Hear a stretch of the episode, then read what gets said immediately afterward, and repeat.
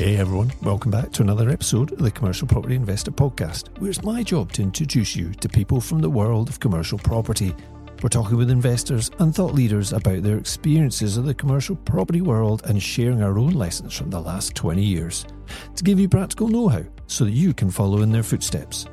If you've ever thought commercial could be your next step, but it just seems too confusing and opaque, then you've come to the right place. There are so many exciting opportunities in this dynamic sector, and I'm looking forward to pulling back the curtain and sharing them with you.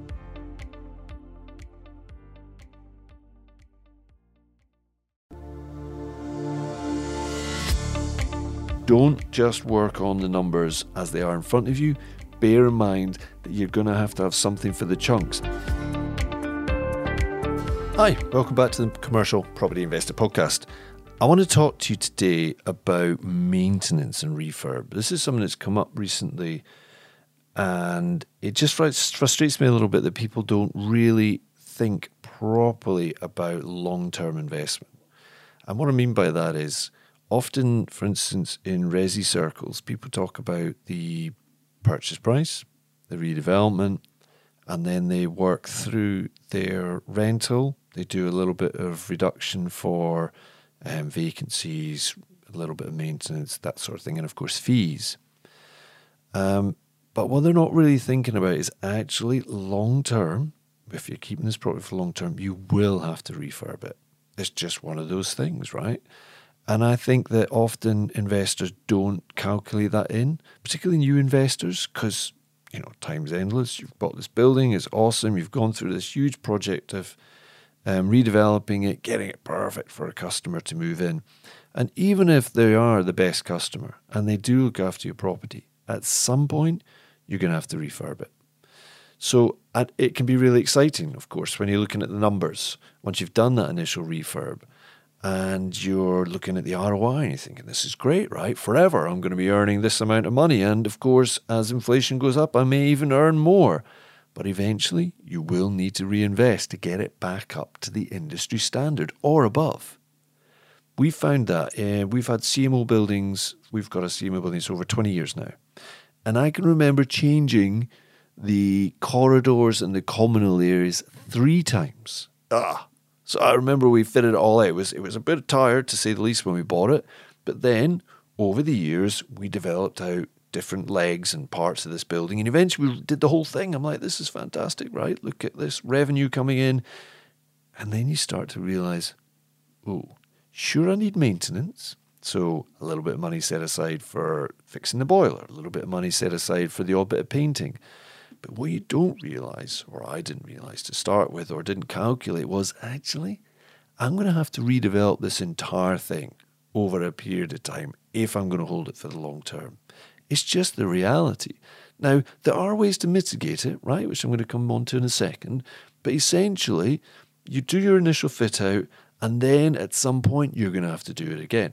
And it's like, do I do this whole thing again? I mean, often people talk about this in HMOs. Um, you run it for a certain period of time, it starts to kind of, the shine comes off, it doesn't quite reach the market top now, it's coming down a little bit, and there's that decision process every time somebody moves out is right, am I going to refurb and get it back up to top market rate, or I'm going to let it slide slowly over the next few years? But at some point, you're going to have to make that decision either sell it or go again. And I just think that a lot of investors forget this or don't think about it. Now, I just mentioned about ways to mitigate it, right? You can't stop this completely, but if you're in commercial and you're doing single lets and you're doing FRI leases, there's a wonderful clause in there for landlords called dilapidations. And that can really help. And basically, if the lease is written well, the dilapidations clause effectively says you, as a tenant, are taking on this property in condition Y, and when we get it back, we want it in the same condition.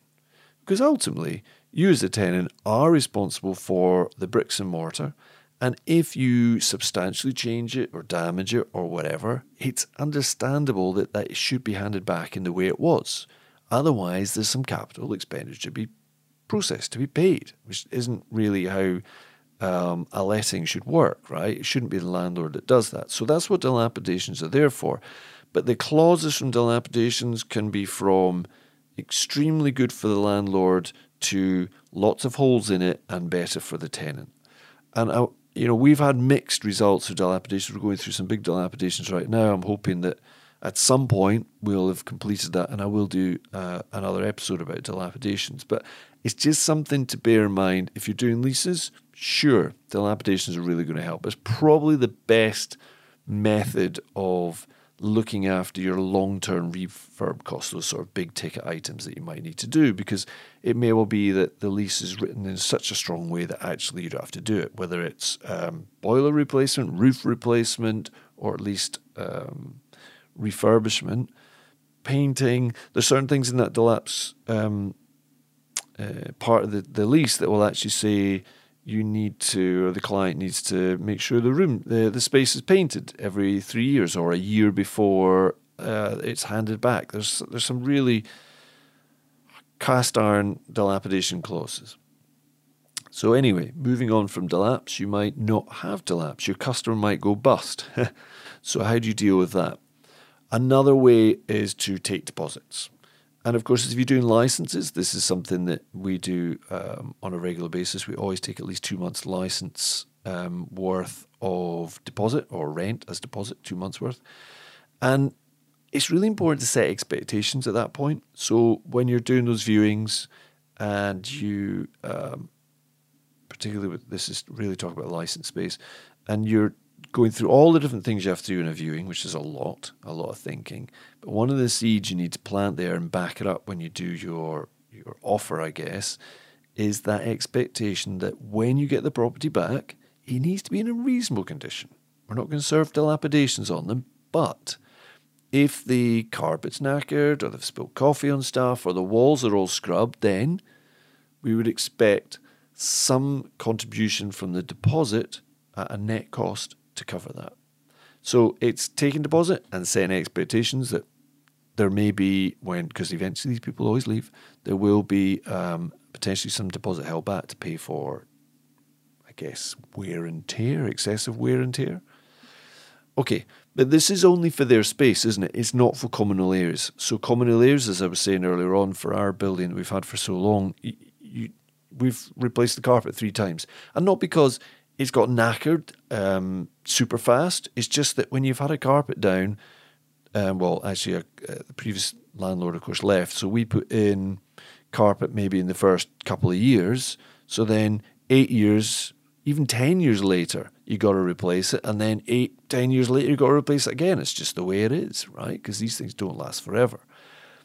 But that communal area is not really something you can cover with dilaps and things if you're giving people IRI leases where they're doing internal repairing and insuring only, so it's just their space, or licenses, which again is just their space. Common layers is up to us as landlords, so um, we may have to cover that. Now, don't get me wrong, if it's a managed building and there are leases in place, there may well be elements of their lease that says they are responsible for communal areas, but only as a proportion of the amount of area that they take as part of their lease. Trying not to get too deep and technical here, but basically there are some clauses within leases in multi-let buildings, but not generally for licenses. Now, some investors, what they do is they have some form of sink fund for big ticket maintenance items. So every year they're putting aside the budget to put aside five grand, ten grand, fifteen grand, whatever it is. And I think a lot of newbie investors are thinking, you know, I'm going to make 20 grand a year out of this property, but they're not putting aside two to three grand and actually thinking, do you know what? At some point, this is going to come up, and I don't want to use an entire year's income just to pay for a new boiler and a bit of roofing. What I'm going to do is just over the next few years, I'm just going to build up that sink fund so I can cover it with that. The other part is just keep on top of it from a maintenance point of view. I, I definitely hold my hands up here. We don't keep on top of everything. But the one thing that you've really got to try and do is keep water out. If you've got maintenance where there's a lot of water coming in or it's coming in in the wrong place, wood, soft furnishings, or sorry, soft plasterboard, anything, if you don't deal with it, that's the one that can really destroy stuff really fast. So keep on top of that. Obviously, if an area is getting a bit tatty, but it's not going to get dressed, uh, drenched in water, it can last a little bit longer, but it will start depreciating your income. So it's just that again, that, that balancing out between right, well, how much am I going to charge? How much can I charge? How much time am I going to have to spend to refurbish the space? And of course, if you keep it on top of it by painting stuff fairly regularly, um, cleaning out plumbing every now and then, whatever it is, then that's going to help. But I'm going to make the point again at some point, you're going to need a chunk of change for a full refurb. So I just want to put that out there. I just think there's so many people that don't really consider that. Try and work it through deposits, dilapidations, but you're going to need a sink fund of some kind. So don't just work on the numbers as they are in front of you.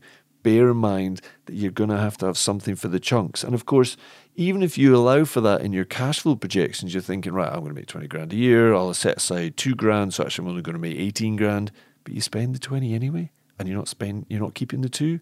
It's still going to come back and bite you, isn't it?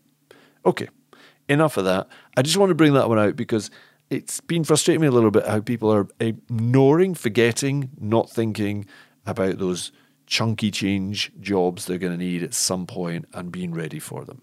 Okay, have a super week. I shall catch up with you again on Thursday.